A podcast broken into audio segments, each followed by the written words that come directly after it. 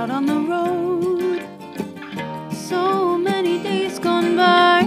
Gotta get back where they know my name. I've been too long without you.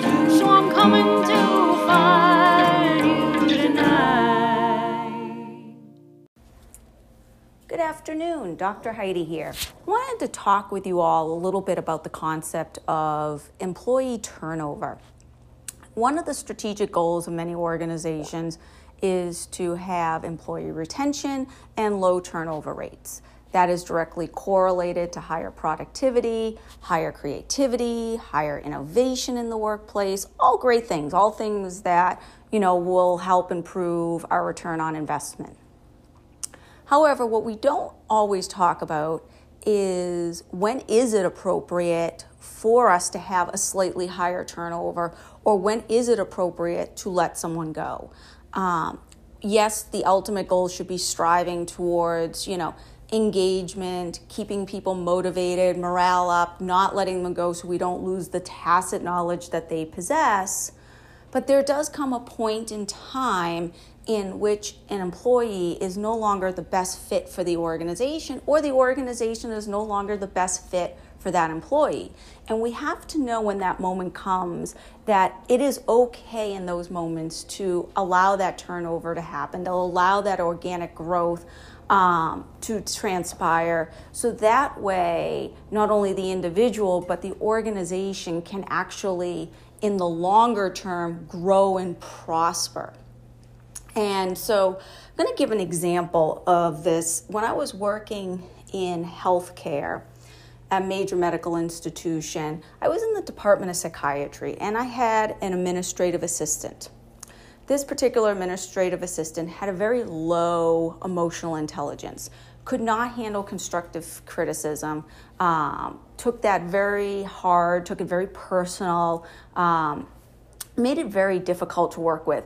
I don't want to say toxic environment because she was a very nice individual, um, very pleasant. It was just the feedback aspect that was very difficult. Um, and that was not something that over the long term could continue and be able to work productively with.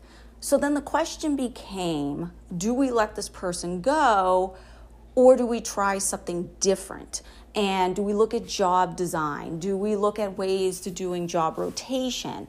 Um, can we do a job enlargement? There's all these techniques out there that you know we can consider before the idea of termination. And so in this particular situation, we sat down and we were analyzing her strengths and her weaknesses. And just, you know, joking joking along, we said, wouldn't it be great if there was a position where she could talk to people? And then all of a sudden, I looked at my boss and I said, huh. I said, as a matter of fact, there is. Um, we can absolutely move her to the patient intake line. And she can spend the entire day talking to patients as they call in. So we talked to the supervisor and we asked her what she thought about that. Then, you know, we brought um, our assistant in and we talked to her about how she felt about making a move like that. And she actually seemed very excited about it. And so, fast forward 15 years later, she is still working in this particular position.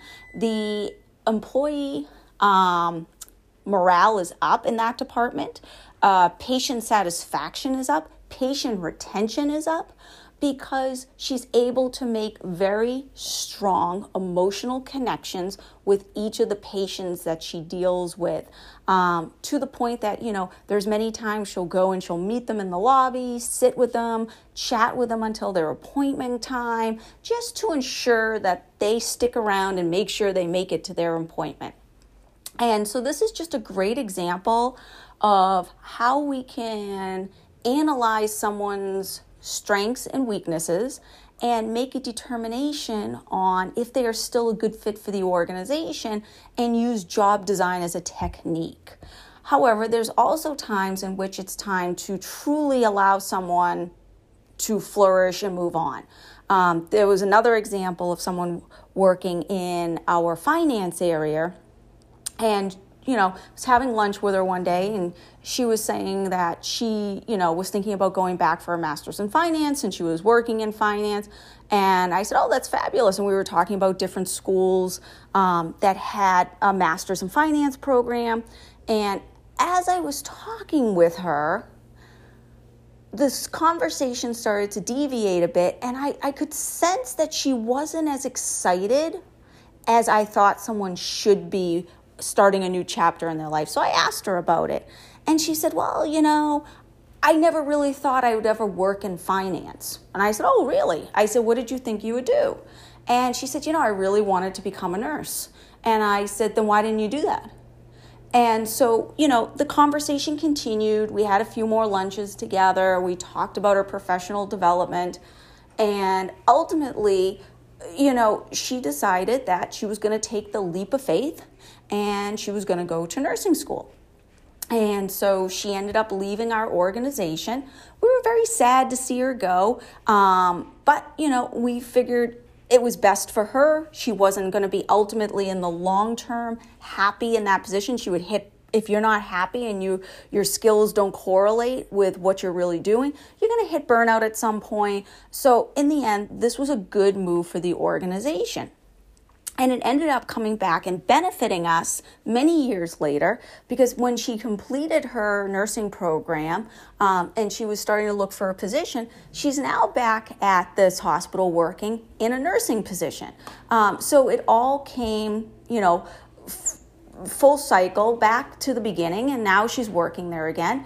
And so in the end, no one really lost.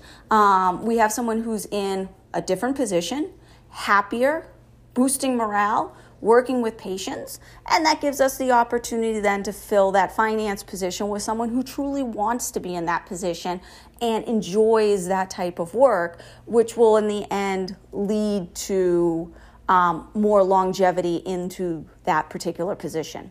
So, you know, we ha- can't be afraid. We have to look at the positions we're in and we have to ask ourselves, are we happy with what we're doing? Could we be doing something different?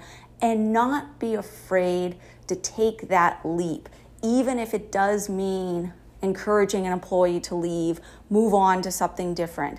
Um, as leaders, we need to be open and agile and be able to work with our employees in what is their best interest because at the end of the day, their best interest is going to be the best interest of the organization.